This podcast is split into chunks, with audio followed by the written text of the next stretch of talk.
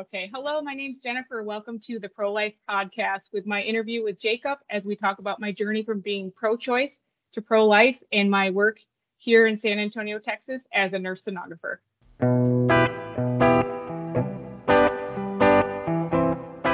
So, so Jennifer, welcome to the Pro Life Team podcast. I'm excited to have you on here.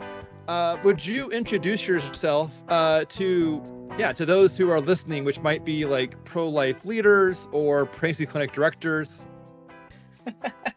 yes, no problem. My name's Jennifer. Um, uh, just a little bit about me. I'm from upstate New York originally, and uh, the short end of that is I joined the military. That's why I live down here in Texas now.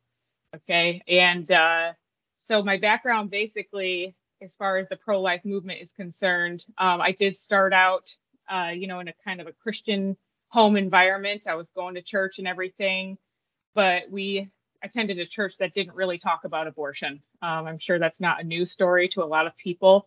Um, but unfortunately for me, not talking about abortion very much or not really knowing much about it, uh, I kind of lean towards the pro choice side of matters. Um, if I heard about somebody having an unplanned pregnancy, especially in cases like rape or incest, I immediately felt that, well, maybe they should terminate the pregnancy. That might be uh, a better option for them.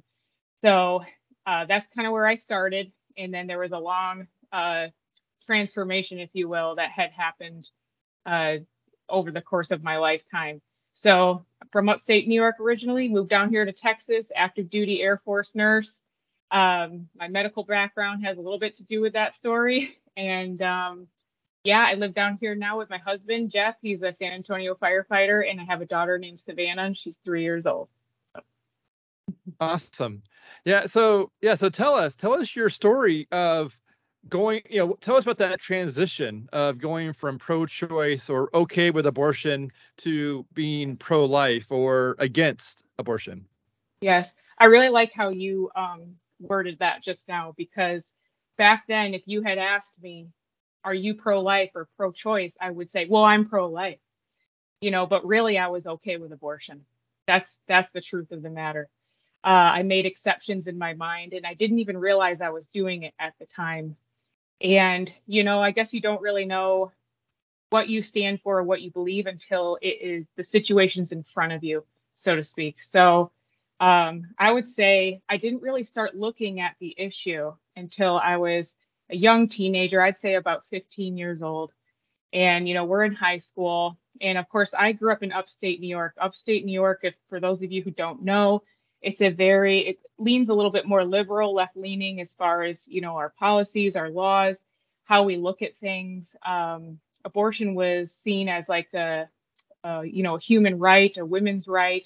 It was uh, described as health care things like that. Um, so it was very easy to mesh into that culture even if you were going to church. The sad part of that is, is the church never really talked about it at least the church i was going to. Um, i know that they it was a smaller church, they might not have seen as many scenarios uh, that had to do with abortion. And so, that being said, I had a friend, let's call her Kelly. I'm going to change people's names here just for the sake of privacy, of course. Um, a very good friend of mine. We're only 15, I want to say 14, 15 years old.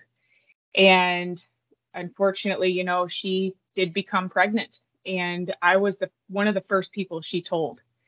And when she told me that, I was shocked. I just, I, I remember freezing when she told me that. And I didn't even believe that it was true. I thought she was joking or something. And she said, No, I really am. And she showed me the test. And all I can think of was, Oh my goodness, we're 15 years old. Like, I can't imagine if that were me, what would I do?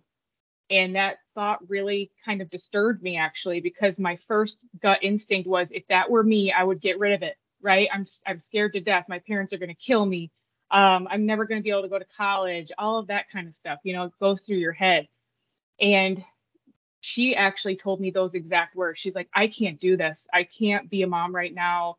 Um, you know, my boyfriend and I, we're not even really together. Uh, I don't think he wants to be a dad. I'm not ready. My parents are going to kill me, that kind of thing. And so she went forward and went to an appointment at Planned Parenthood. And that's when I realized, oh, this is really real. She is pregnant. She did go to Planned Parenthood. She took her boyfriend with her.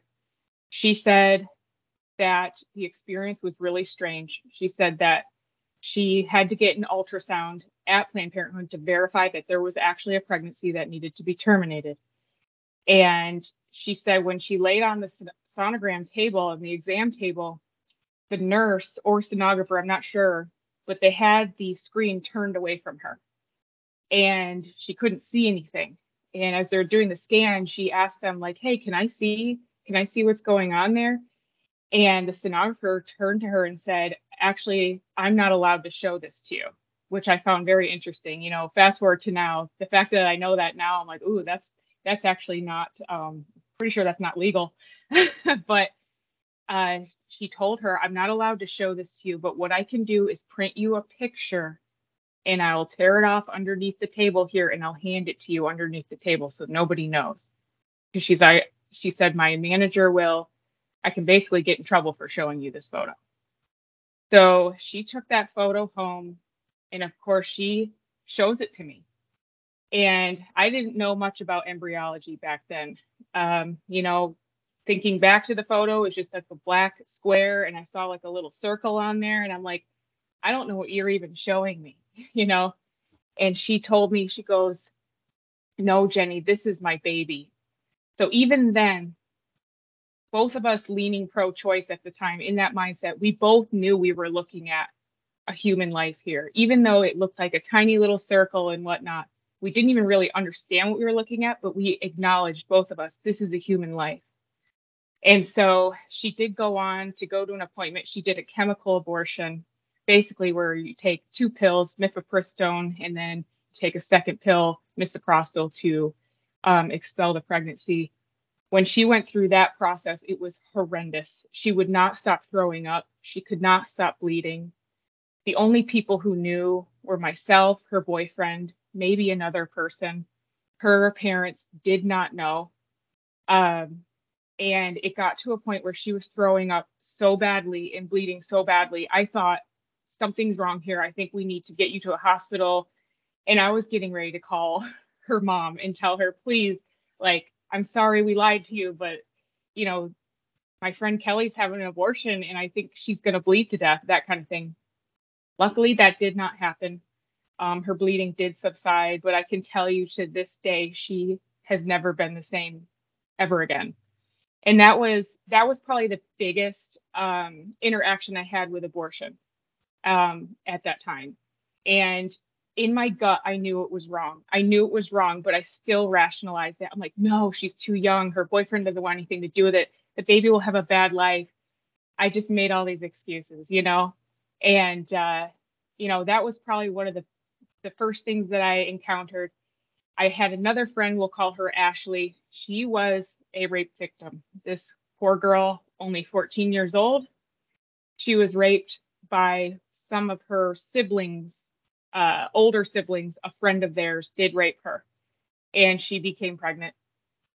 And again, it was another situation where I felt like she was too young. You know, the rapist, this person who raped her was a drug addict. Um, I just, I rationalized it in my mind and I thought, well, maybe this is the best thing for her. Um, she ended up having to have a surgical abortion.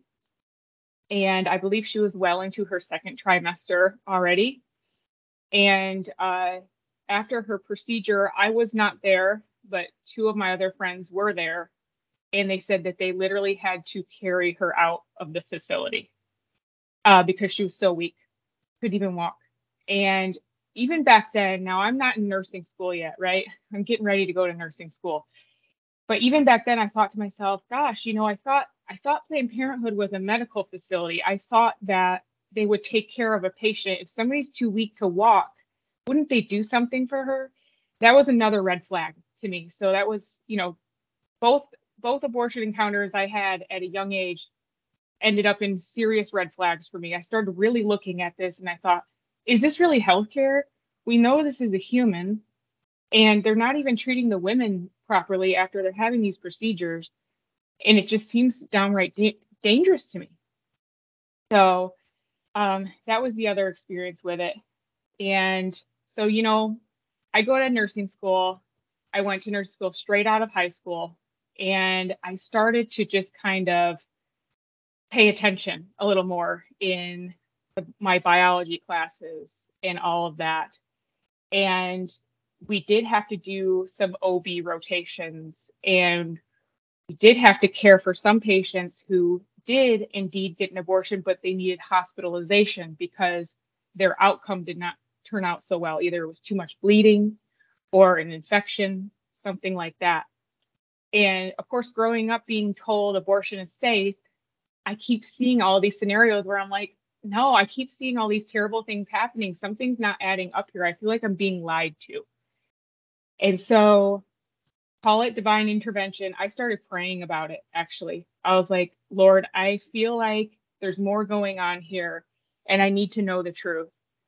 And right around that time, another person, a cousin of mine, became pregnant. We'll call her Sandy. And this time around, I changed my mind on it and I said, Are you sure you want to do this? Again, she was young, 16.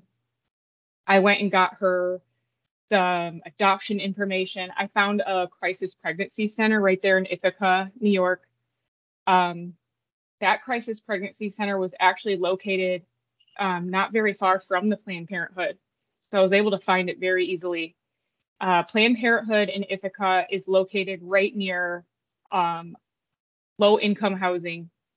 It's not far from the colleges. You have Ithaca College, Cornell University. It is strategically located in a place where people who are in panic mode, especially young students and young people, can go quickly to get their problem taken care of. Um, and this was just, it was just everywhere. Um, so anyway, I tried and tried with her to have her reconsider this idea of having an abortion. Um, she did not listen to me. She went forward with her abortion. And again, it's another scenario where she has never, she's never been the same ever again. Um, there was another cousin who had another, I know it's a lot of stories, it's kind of a lot, but they all did play a certain role. Um, she had an abortion as well. In that situation, finances were really strapped. The father of the child wanted nothing to do with it.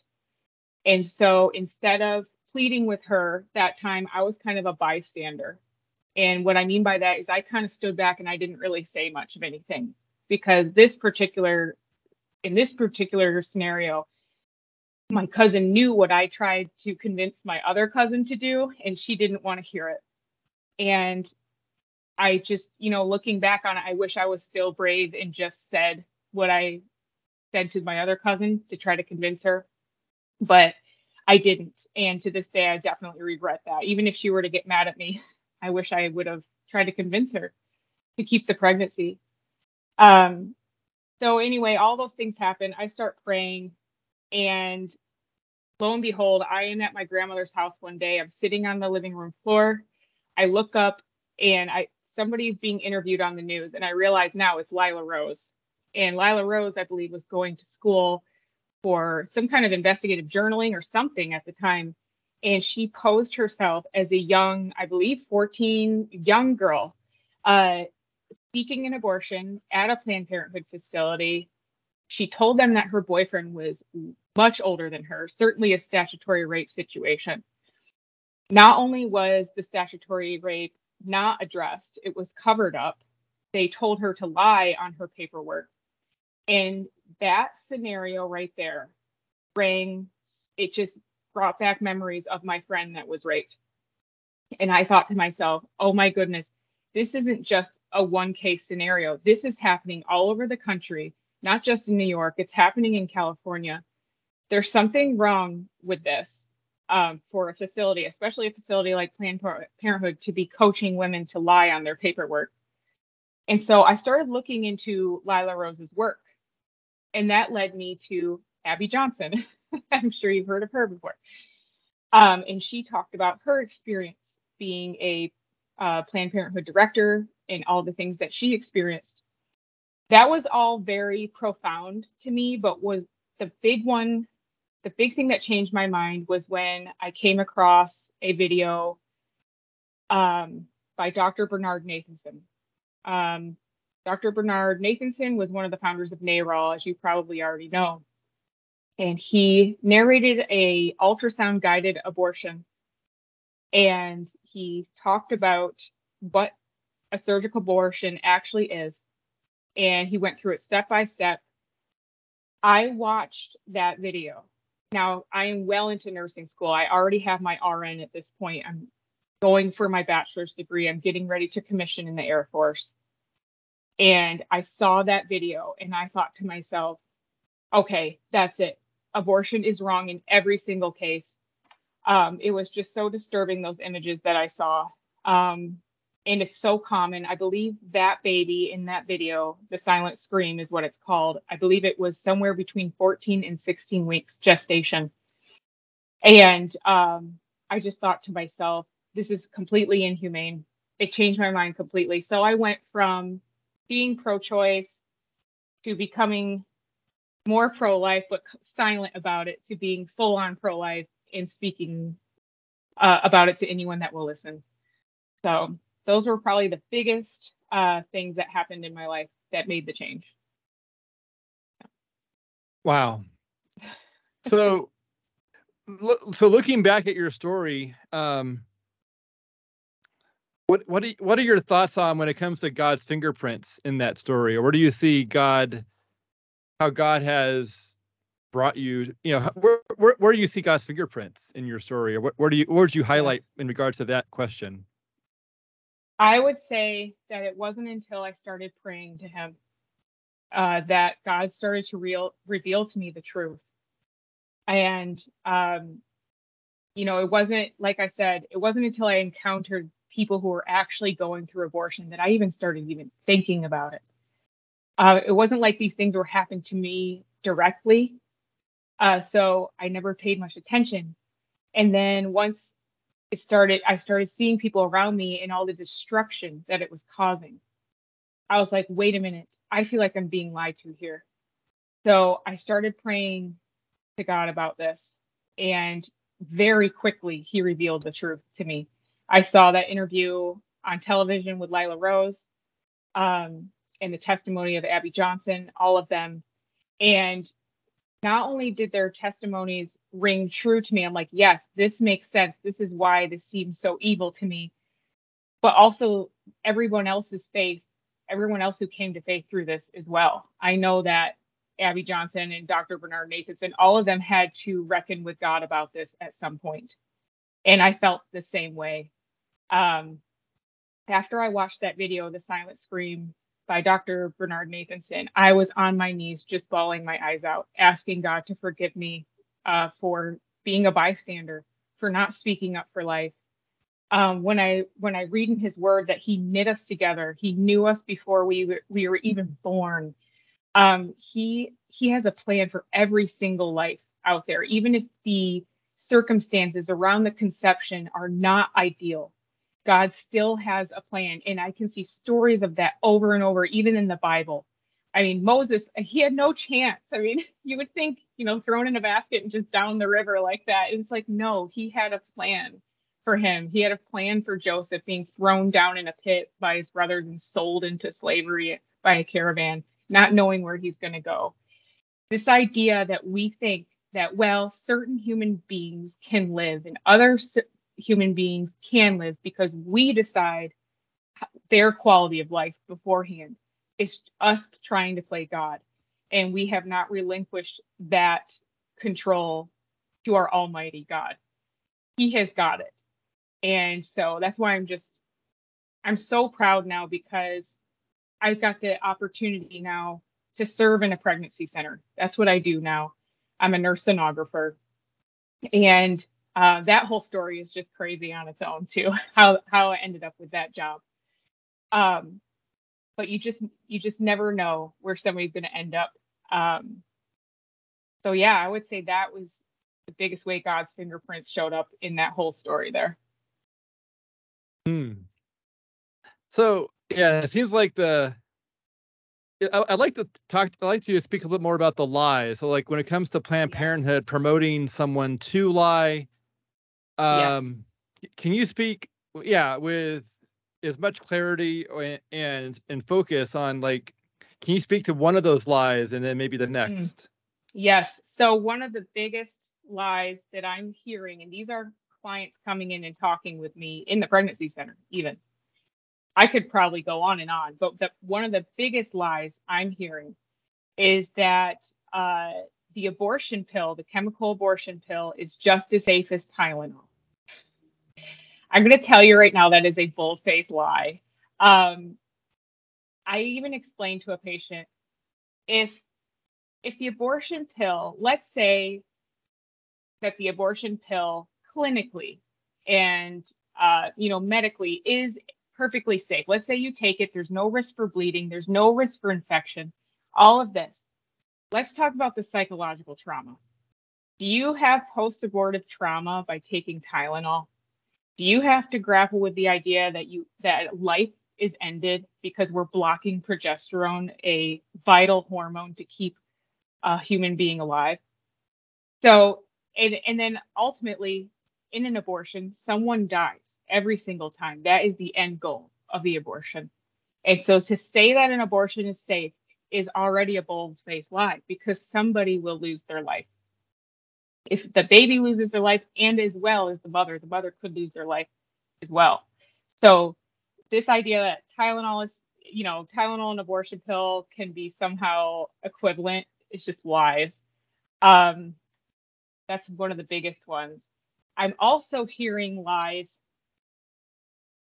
from mostly social media.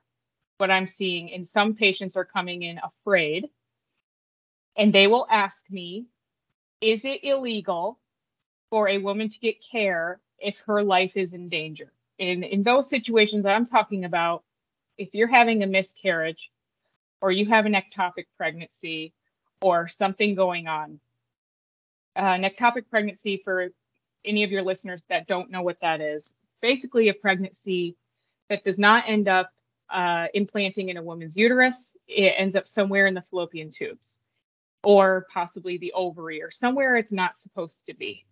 If that pregnancy allow is allowed to grow, yes, it could burst and there could be internal bleeding. It could be very dangerous. In those situations, there is absolutely no pro life laws in all 50 states that will prevent a medical provider from providing life saving care to that mother. But unfortunately, we still have people spreading lies that suddenly, since Roe v. Wade has been overturned, that women who have dangerous complications like ectopic pregnancies and so on can't get care because it's considered a abortion. so that's another those will probably be the biggest lies that I'm encountering right now.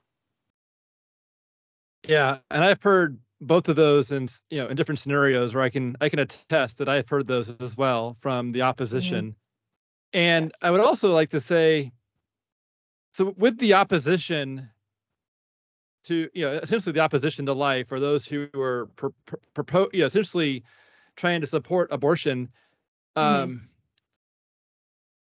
it, it, just seems to me like so here's a little a little backstory and then a then a question so the attorney general of washington is currently file you know they have there's an open case they're looking for misleading ads from pregnancy clinics um and and essentially why you know why is the attorney general of a state not looking at the lies and not to say that they're yeah and for like for and for many good marketing companies we don't use misleading ads we don't right. but they're but all that to say is um yeah these attorney generals of of a given state why why is there you know in your opinion why are why is Planned Parenthood and these groups who are spreading lies, like saying if you have a ectopic pregnancy, you're not going to get care if abortion becomes outlawed, or abortion the abortion pill is as safe as Tylenol when there's literally a life that is being ended as a result of it reaching its goal. So yeah, why are states not uh, filing lawsuits against Planned Parenthood, or you know, what, right. what, yeah, what, what, what's the um, the medical case here? Wow, that's a really good question. Um, you know, I I can't say I know all the answers to that. The first thing that comes to mind, uh, especially with a big corporation like Planned Parenthood, there could be a lot of intimidation there.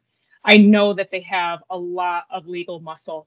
They've probably got funds upon funds to twist up the courts and hire someone that could eloquently um, continue that lie uh, and and uh, protect them at the same time.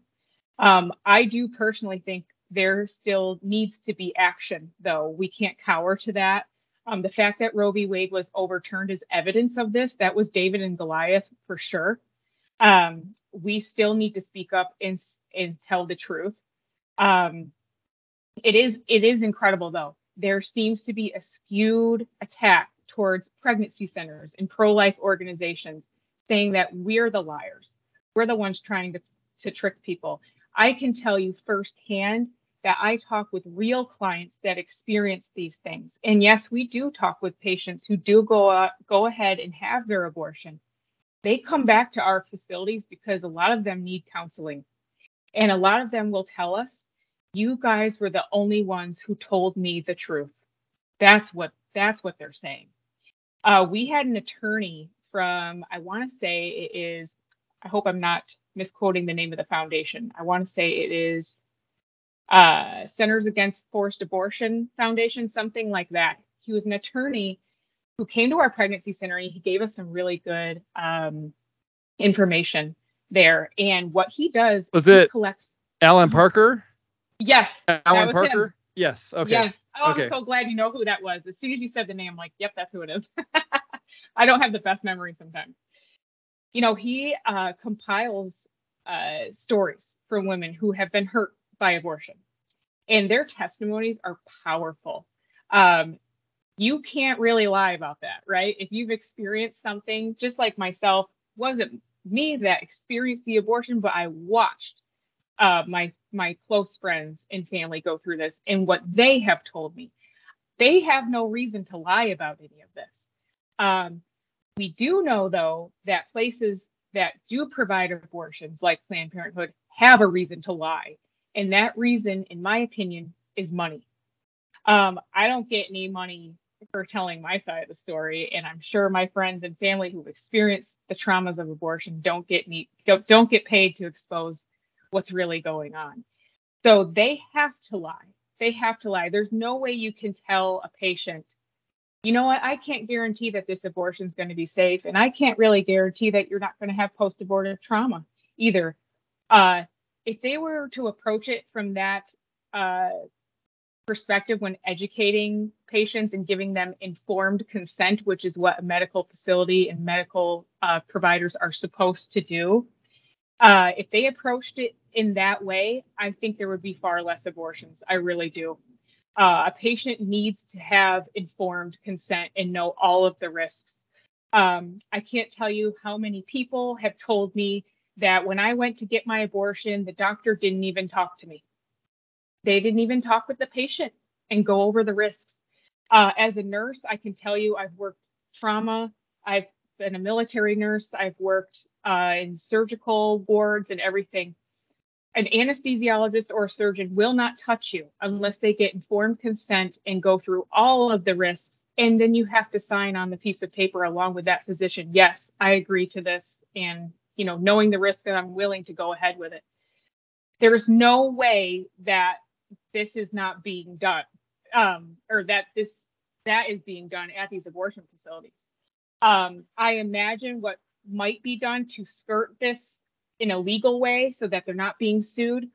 They're likely listing it on a long piece of paper, probably a stack of paperwork, and telling the patient to quickly read it and sign it and get it over with. Um, again, in my opinion, I think that is dishonest um, and it's not serving the patient well. I don't think that these women are being fully informed about what they're doing. So, so one of the lies that I've heard, and I I think it's incredibly dangerous, is when they, when someone is, when someone takes the the first abortion pill and then they're sent home to take the second abortion pill and they and they're told that they have any complications to go to the ER and to and to not tell them that they took the abortion pill but Ooh. to say something else And Yes. and so what? Yeah, have you heard that? And what have your yeah? What would you reflect on that story or what you've heard in that scenario and seen Yes. from what the opposition is using as this Mm-hmm. very dangerous lie to essentially not to not even communicate the truth of what's happening Yeah. uh, medically and what some, what someone actually did, you know, with recent medic you know, medic decisions. Yes. Um, I am so glad you brought that up. I'm so glad because this is something I recently saw. Uh, I actually saw an ad about that. It was by Doctors Without Borders, in fact, and it was coaching people to go ahead with their chemical abortion if they do have bleeding complications to report to an emergency room. And there was literally an image like this on the ad that said, you do not have to tell them this was caused by an abortion. You can simply say that you think you're having a miscarriage and nobody will know the difference. That's the verbiage they use. The medical staff will not know the difference and they will give you care. Here's the thing about that we just touched on the fact that they are trying to push this narrative that the abortion pill is just as safe as Tylenol. Well, how can they really know this when their data is skewed? When you're telling patients to go into an emergency room and lie and tell them, oh, I think I'm just having a miscarriage. Well, how are they going to uh, be able to put that into their data? How are they going to be able to research that when they don't have the proper data um, about the amount of patients that require emergency services after taking the abortion pill? So that right there goes to show that they are in the in the business of lying. Um, to tell somebody to lie about that is also a, making that patient participate in your lies. That's another thing they like to do. They don't, they're not satisfied to lie themselves. They want you to lie with them. So then you can be together. Um, I think Dr. What was it? Hayward Johnson. He wrote the book, The Scalpel and the Soul. He calls it the abortion distortion. He said that's exactly what happened in medical school. As soon as they went through their OB rounds, and they had some of the students had to witness an abortion process it's like an initiation process they want you to come into the room and just watch it happen. And now you're a part now you're initiated in the club so to speak. It's a desensitization. They want you to get used to lying. They want you to see it as normal and to be able to move on to the next step.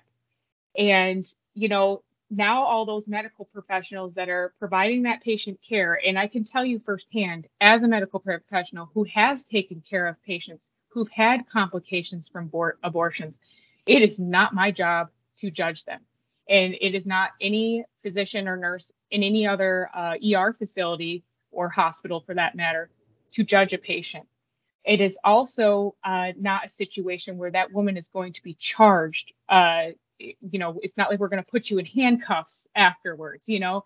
Um, most prudent nurses and providers want their patients to tell them the truth this is going to give us a little more insight as to what's going on and how do we treat that person um, so yeah I, I hope that answers that question but yes i'm glad you touched on that Yeah, if you could send me a, do you have a copy of that advertisement, or could you send me a link or a, a photo of it? Because yes yeah, uh, while you were talking, I was trying to look for it on Google, and I I couldn't oh yeah find it easily, at least. I'm and I would really can like to it. share that.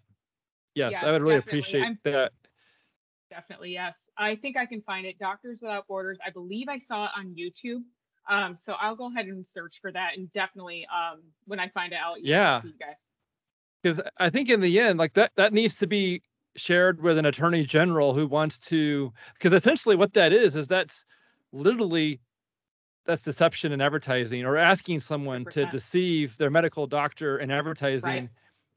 That needs to be like that's to me that that seems like a pretty open and closed case when it comes to um a, a response. Like Yes. there's you know, not much maybe not much more research needed to take action on something that's so blatantly evil, Right. bold face evil. Absolutely. Yeah. Yes. I agree. So as uh, so from from with your current you know with your current posture working at a pregnancy clinic, um, where have you seen where how you know when it comes to working in, in your in your environment, uh, where have you seen God more recently, like in recent weeks, or you know, on a weekly basis? Like, where, how do you experience God in the work that you're doing? Oh my goodness, such a good question. Um, you know, it's going to come back to prayer again. Here's that prayer word. it's uh, that's what changed me back in the day. You know, I, I was a Christian going to church, but I was pro choice, right? But it wasn't until I really engaged in that personal relationship with Jesus Christ, my creator, Almighty God, in prayer, that change started to happen.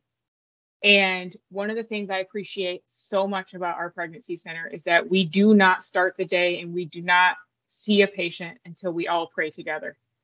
Um, we pray over the day, we pray over the words that we are going to speak, um, we pray over the patients that we're going to see, the ones that are scheduled, and maybe some that might uh, just walk in. We never know.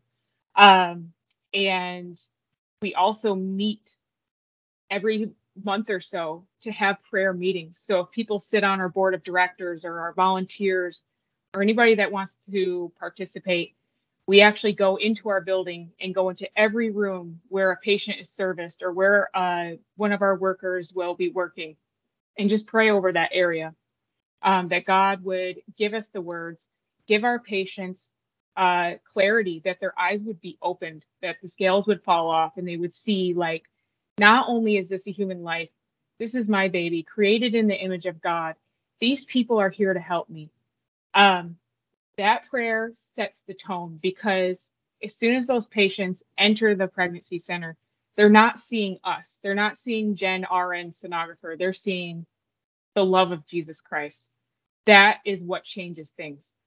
You know, the interesting thing about our pregnancy center too is we are under uh, TPCN, Texas Pregnancy Care Network. And uh, as a medical person, I am not allowed to share spiritual content with a client unless they consent to it.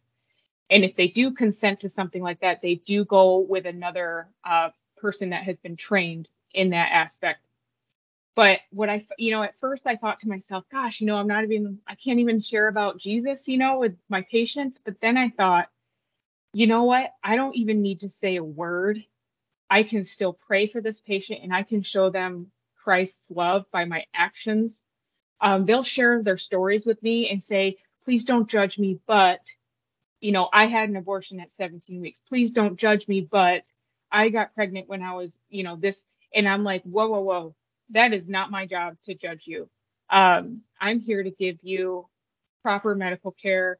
We're going to take your baby's first picture today. Let's see what we can see. You know, being able to show God's creation through an ultrasound image is incredible. That right there is showing a patient the truth.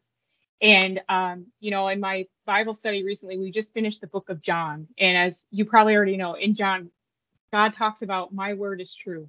I am truth constantly, constantly, right?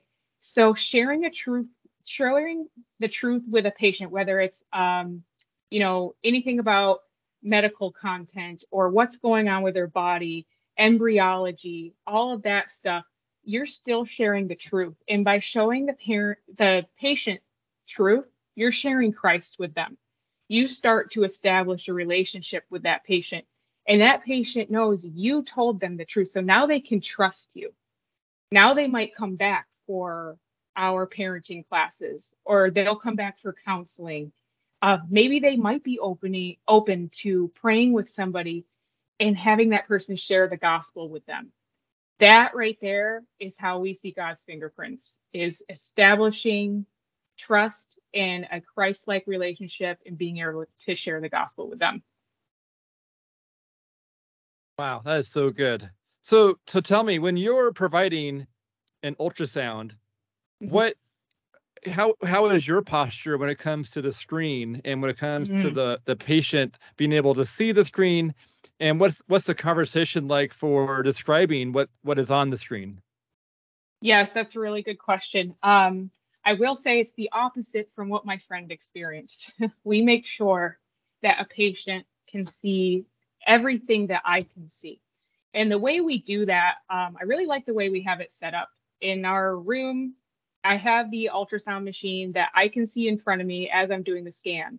But that ultrasound machine is hooked up to another television on the wall opposite of the patient. So while they lay there on the exam table, they can see everything I'm seeing.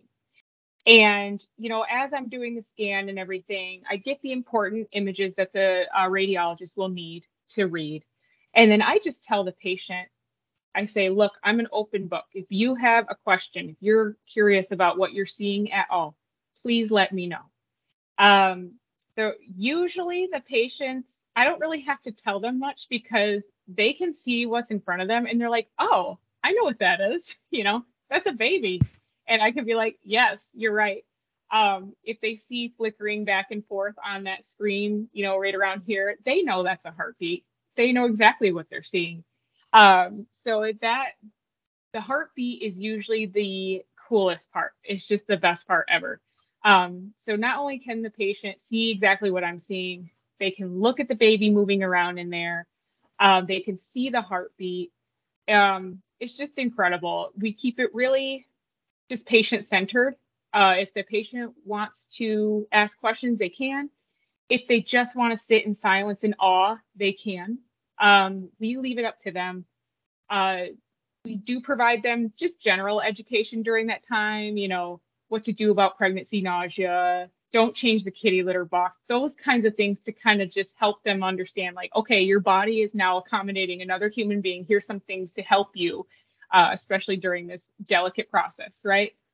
Um, and then, you know, if the patient wants to talk about heavier things like, wow, you know, uh, I was thinking about having an abortion. How far along am I? What kind of abortion would that look like? You know, if and that and it could be different. You know, if somebody's in their first trimester versus their second or third, those abortion procedures are different.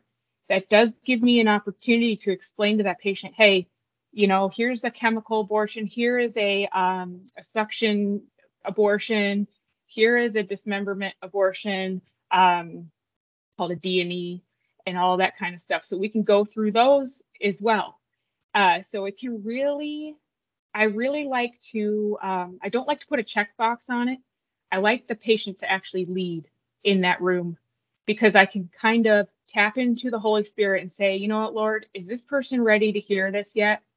I don't want them to feel pushed into anything like I'm trying to manipulate them. I just show them the truth uh, what's up on there on that screen and then let them start asking the questions. And it's usually spot on the things that they're asking me. Um, rarely do I have a patient. Sometimes they'll tell me, I don't want to see it at all. You know, I don't. In those cases, I'm like, you know what? I'm going to shut this screen off. And uh, that's perfectly fine too. Um, I always give them the opportunity. If they change their mind, I can turn it back on and I always print out pictures for them if they want to take pictures home. Uh, that tends to be a, a really big one as well. People love to have uh, photos. So yeah, the ultrasound room is is it's great. There's a there's an energy in there that I can't really explain, but it's it's pretty amazing. So that, yeah, that sounds that does sound amazing. I've got a question about the consent. So yes. you're mentioning a bit ago that the Texas uh, Pregnancy Clinic Network required mm-hmm. essentially has like a uh, and I the rule I, I, guess of asking for consent before talking about Jesus or yes. religious topics of that nature. Um, is that something that you say? Would you like the consent, or how does how how is consent offered? I guess. Yeah, so we, um, you know, in our situation, and again, not every pregnancy center is like that. Ours in particular is because we do receive funding from uh, the, the state of Texas, and that's the I guess the rules that they set up for us that okay, if you're going to receive funding from us, you know, you have to follow these rules. It's a separation of church and state sort of um, mentality, I guess. Um, but in that in that kind of scenario, uh, after I'm done in my in my position, I'm just doing the sonograms, right? After I'm done doing the scan, we ask the patient, you know, how do you feel about your scan? All of that. How do you just feel in general? They'll tell us, you know, I'm I'm scared about finances or I, you know, this or that. They might share with us, they might not. And we do offer them, we just tell them, hey, we are we are a whole health holistic clinic. We care about your mind, body, and soul. We do offer spiritual services. Uh, we do have people here that are available to pray with you, to talk with you after this appointment. Is this something you might be interested in? And a lot of them say yes. a lot of them. Yes, somebody will talk to me and pray with me. Yes, I I love that. Um, some of them might even have their partner with them, might be a, a boyfriend or a fiance or whoever. They might even agree to it as well. Um, and it's just incredible to, you know, some people do have a religious background, some of them don't. Um, our spiritual team just meets people where they're at. And of course, we're uh, sharing the gospel of Jesus Christ to them. Um, but even if they're not necessarily Christians, they seem open to that and want to learn more. And so again, it's another situation where it's a it's a very natural process. We keep it uh, to where the patient is comfortable, and if they want to participate, they can. If they don't, that's okay too. They can still do our parenting classes and uh, tap into all of our material resources and everything. So there's not a whole lot of pressure on them to do anything.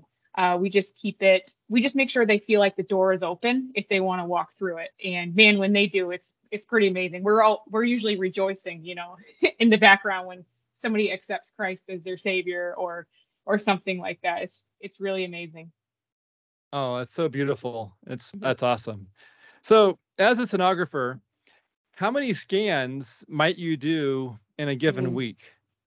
Oh, in a given week. So, in my situation, um, I'm only there twice a week. So, take okay. that into account, right? Um, on a busy day, I'm probably because we only have one machine, and I'm and I'm the only one who does the scans. But um, we're a, we're a smaller facility. Uh, on a given week, or a given day, it could be anywhere from like four to six scans. So in the week, it could be 12, about 12 a week on the high end.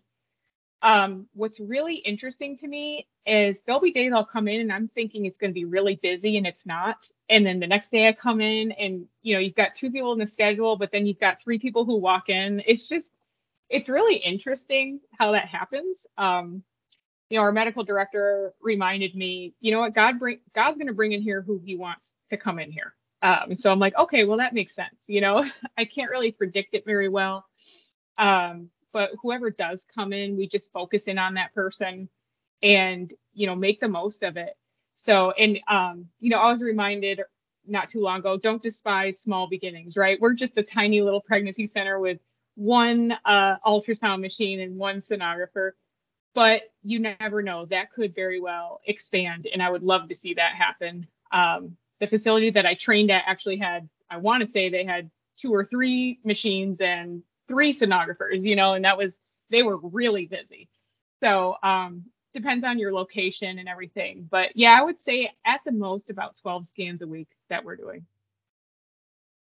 So when it comes to getting like feedback on on what's in the scan, what? How do you mm-hmm. currently? Um, you know, if you if you have a question about what you're seeing in a scan, how you know yes. who do you currently reach out to to ask for their opinion or for feedback on something that maybe right. you're thinking I I'd like to get a second pair of eyes on this. Yes. Oh, it's such a good question. So we have an amazing radiologist. Um, he he volunteers his time to read all of our scans. Um, and we're not the only clinic he reads, actually. He reads a few of them. Uh, he is so ready and available anytime I have a question about anything. And I probably call him too much, but I'd rather err on the side of caution than, you know. so if I ever have a question about something, maybe I'm not sure if I'm seeing a subchorionic hemorrhage or some, you know, a bleeding complication, or hey, does this, you know, this person might be a higher risk for ectopic pregnancy. Can you look at this? Or anything at all, um, I can page him directly and he calls me right back. Uh, the other nice thing is when I when I do a scan, he reads it the same day. He reads the images the same day, and I have an ultrasound report the next day, which is incredible. Um, so I'm able to call patients pretty much right away afterwards. It's also a very nice way to touch point with that patient again because some patients just come in and all they want is an ultrasound. You know, they weren't planning on coming to see us again or do parenting classes. Um, they just haven't really thought about it, didn't think about it, think it through. So what it's a nice opportunity for me because I can read our radiologist report and I can call that patient back and say, hey, you know, it's Jen from, you know, this pregnancy center. I've got your report here. And then I can just ask them, how are you doing? Can we help you with anything? Have you thought about doing our parenting classes? That kind of stuff. So um, that process I feel really good about. Um, our doctor has got years of experience. He's he's taught at CareNet. I don't know. I'm pretty sure you were at CareNet conference this past time around. Yeah. He taught a few of the classes there, and I was there as well. And um, just an amazing wealth of knowledge. He'll even come and visit our clinic sometimes, and he will sit down with myself and our nurse manager and just go over images and kind of teach us more about what is a normal placenta? What does a bleeding complication look like? What does an ectopic pregnancy look like? Um, how are we going to address if we think a patient has an ectopic? What do we do from there? So, any emergency situations, we really stay well trained up on that. And I'm just, I don't know, the whole training process and the people supporting me, it's incredible. We also have our medical director, of course, just for any in general medical questions we might have. And uh, the team that trained me at another pregnancy center about, I'd say it's about 30 minutes away from us, more in in the city of San Antonio, uh, towards that area. Um, that nurse manager and their two sonographers are always a phone call away as well. So I can always call them and say, "Hey, my machine's doing this.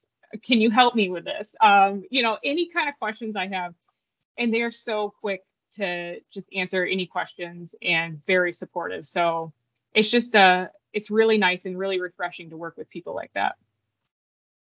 Oh, that's so good. Mm-hmm. Well, so I guess um before I ask you to sort of pray at the end of this podcast, sure. I'd like to what do you have any final thoughts that you'd like to share mm-hmm. that you would really just encourage other people to know or you want you want them to know or it might be an encouragement what yeah what final thoughts do you have yeah. So I would, one of my two things come to mind. The first thing is um, this overturning of Roe v. Wade has been huge. And I think it's been bigger than people anticipated. I think that they felt that abortion being as legal as long as it has been, people just kind of accepted it. And I was born into it, right? I didn't know a world without it until uh, this, you know, June, was it June of 2022, right? And so what I would say is really kind of examine yourself on this topic because back in the day when I was a young teenager, I have to admit I was pro choice.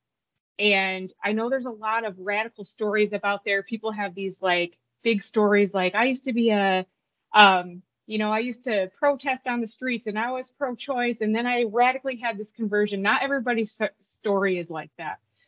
But even if your story is not like that, it's still very important to think about these issues. Uh, the way you approach these issues in life are going to have big implications on our culture. And you don't have to go on and be this big star or even become a sonographer or something like that.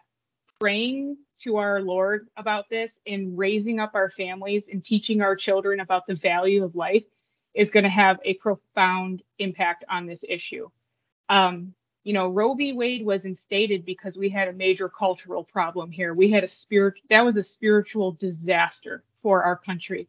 The only way we are going to avoid this uh, from coming back and to fight against it, even now, because we have a lot of work to do, is to train up our children to value life, to love God, um, to protect the innocent.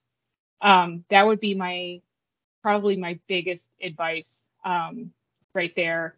And my other thing is don't um, if you are if you feel like you're being called into the pro-life ministry in any way, shape, or form, whether you're a nurse um, that wants to do sonograms or you're a sonographer at a hospital and you're thinking about helping out a local pregnancy center, you want to start a single moms group in your churches. You want to engage the men in your community to get involved. Um, whatever that looks like, don't be afraid. Take that first step forward and do it. Um, you won't regret it. Uh, pray about it, of course, first, and be sure that this is something that God is calling you to do. Uh, but this is the time is now for such a time as this. If this is what you think you're being called to do, absolutely. Um, I just want to encourage you to go ahead and do that. Oh, that's good. So I've got actually I've got two more questions before we end. Sure. So one Mhm. question is um with the Hippocratic Oath, uh I think I think the Hippocratic Oath went away with Roe because how Mhm. can doctors vow to not end the life of a patient Right. when when abortion was well yeah, legal across the country Right. with Roe versus Wade. Maybe Right. and so what what are your thoughts on a post Roe Hippocratic Oath coming back? Yes, amen. So that's a very good one. And Hippocratic Oath, and uh, you know, I'm speaking to physicians more specifically with that. I also want to speak to nurses as well. Uh, we fall under, in my opinion, what we call the Florence Nightingale Pledge. And at the very end of that pledge, it says, I will not knowingly give a harmful drug, right? Uh, well, we know that mifepristone is a harmful drug, it ends a life. And so I want to, my message to nurses out there, please adhere to that Florence Nightingale pledge that most of us had to say when we got pinned during our ceremony to become nurses. Um, if you want to hold up that uh, that value, that life affirming value, and and the spirit that Florence Nightingale um, uh, started during that time, um, that's something we really need to look at and uphold to not give a harmful drug. The same for a Hippocratic oath. If you are not to do a patient harm, this includes the little patient in the womb. Um, during uh, when Roe v. Wade was legal, I personally believe that as a physician, if you were performing these abortions, you basically had to push that oath to the side and violate that oath. And again, there's that abortion distortion, right? Participate in the lie. If you can participate in a little lie or pushing an oath to the side, now you can jump to something even more serious and more dangerous, right? Before you know it, now you're doing a bunch of abortions, you know, all week long. So it's, you know, this kind of stuff starts small and then it grows and grows and grows until it becomes mainstream and everybody's looking around at each other saying, well, abortion's normal, it's healthcare. I, I can assure you it didn't all start that way. it wasn't considered normal or healthcare before all of this got started with Roe v. Wade. Um, and so I would definitely say now that we are in a post Roe environment, uh, my challenge to doctors and nurses is to uphold the original intention for that Hippocratic Oath and that Florence Nightingale pledge. Um, these are good things that we need to be paying attention to as practitioners. If you want to provide good care, both to the woman and the child, you have to uphold these things and be an advocate for that. If you see that that uh, those oaths are being violated, as a doctor and nurse, speak up. Speak up to your leadership. Talk to your coworkers about this. Make them think about it as well. Some people don't even realize what they're doing until you put it in front of them.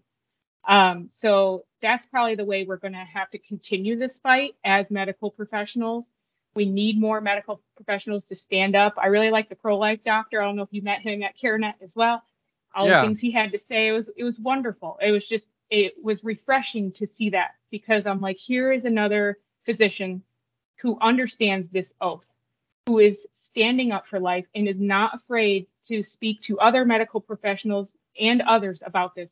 That's what we need. We need people strong in their convic- convictions to speak up. Um, so yeah, that's probably my answer to that one. Sure, no, that's good. So my last question is so in Texas with abortion surgical abortion being not legal anymore for for many months now. Um what h- what what does the fight look like in Texas? Is it Mhm. you know, and, and also when it comes to the abortion pill being shipped and mailed to an address in Texas and turning someone's bathroom into an abortion clinic, what is you know what what what what, what world do we currently have going on Yes. inside the state of Texas? So, and you know, I'm glad you asked that because I've had people tell me, well, Texas is good now. You guys don't have to worry about that issue anymore. And I thought to myself, uh uh our work has just begun. because now that Roe v. Wade is overturned, essentially it placed a, a trigger law here in Texas where abortion is essentially outlawed in every in every circumstance. And so that being the case, we are still seeing patients come to our clinics. Um, they either don't know the law, they're not understanding the law, or they're planning to go to neighboring states to complete their abortions. So it is our job now, what I'm seeing mostly in the pregnancy uh, care center world here in Texas, is to educate these patients on accurate medical information. What is an abortion? Have you been warned about all the risks? Uh, here are some risks of traveling to have an abortion. Some of these people are traveling to uh, neighboring states. Some of them are being are traveling alone, uh, and they're taking these pills and either going back to their homes or going to a hotel room. And you know, our biggest warning to them is if you're having a bleeding complication and you are by yourself, there is no guarantee that you could pass out and then you'd have no help or something like that. This this is still not safe, whether you're doing it here in Texas illegally or somewhere else legally. The the biology doesn't change. Um, it's all the same as it was before. Abortions are not safe. They're just not. Um, we give them as much information as we possibly can. Um, we're hearing just more and more stories about there. I guess there's some agencies that are paying for people to fly to other states to have these abortions. Uh, they are having cruise ships come to the shore and pick up patients and going out of our waters uh, here and performing the abortions out in international water and then coming back. Um, none of these scenarios are safe.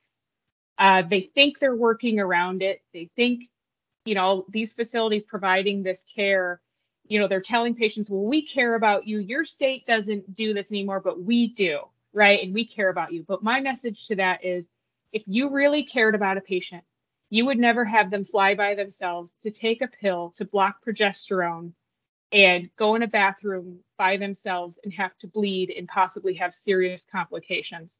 Um, that to me is not care. That's not loving. Um, and they're certainly not following up with these patients to see if they're okay. Um, and so a lot of that too on our side of it is if a patient does go through an abortion and they need somebody to talk to, maybe they're struggling, they're having post-abortive symptoms, we're there to speak to them. We are there to talk with them through it. Um, we have post-abortion recovery programs. Um, we have uh, another thing. It's called Hope Mommies. Uh, these are more for like miscarriage situations, but loss in general. If you've lost the child, uh, they can have the, there's tons of programs here to help people with that. So it's a lot of education um, and also educating the patients on when they need to get emergency care because not a lot of, lot of them understand that. Um, you know, telling a patient that, oh, an abortion is going to be like a heavy period or a cycle, that's not really giving them a good idea of what to look for. There you know bleeding is one complication. There's a lot of other complications. There's sepsis meaning infection if you're having like a surgical abortion there could be um, a puncture of your organs internal organs uh, various things like that so we just try to make sure that our patients are informed um, and fight the legal battles here in texas because although it has been outlawed here there are a lot of efforts to reinstate uh, abortion here in the state of Texas. So there is um, a lot of work to be done to make sure that that does not happen here. Wow. Thank you so much. I, I, I really have a longing for everyone on our pro life team to have a similar level of passion and energy when it comes to like, you know, fighting every day and to yes. not grow weary and to keep running. Yes um, so would you close out this podcast with a prayer with the expectation yes. that those who listen will will uh, share in this prayer and call out to God? But yeah, would you yeah. just yeah close this in a in a prayer with that expectation? Absolutely. Dear Heavenly Father, thank you so much for this opportunity to have this interview with Jacob and the iRapture team. Um, Lord, my prayer is that anyone who is within the sound of my voice, that they would open their hearts and their minds to your message, and your message is truth and life, Lord. I pray that you would change hearts from stone to flesh, that they would recognize that innocent lives are worth protecting, whether they're in or outside of the womb, Lord. I pray for any woman who's experienced the violence of abortion that they would be able to find comfort in your arms, Lord, that they would be able to find people uh, around them, whether it's family or a pregnancy center or just information from a podcast like this, that they would receive hope, Lord, that they would have people come around them and help them with the healing process and know that there is forgiveness and hope um, in the name of Jesus. And Lord, I just pray that you would bless Jacob and his team, that you would bless anyone who listened to this podcast to stay um, stay the course, to understand their mission, um, to serve you, Lord, and to protect innocent life. And I just pray, Lord, that um, yeah, that you would just change hearts and minds and encourage anyone who's listened to this podcast. In Jesus' name, amen.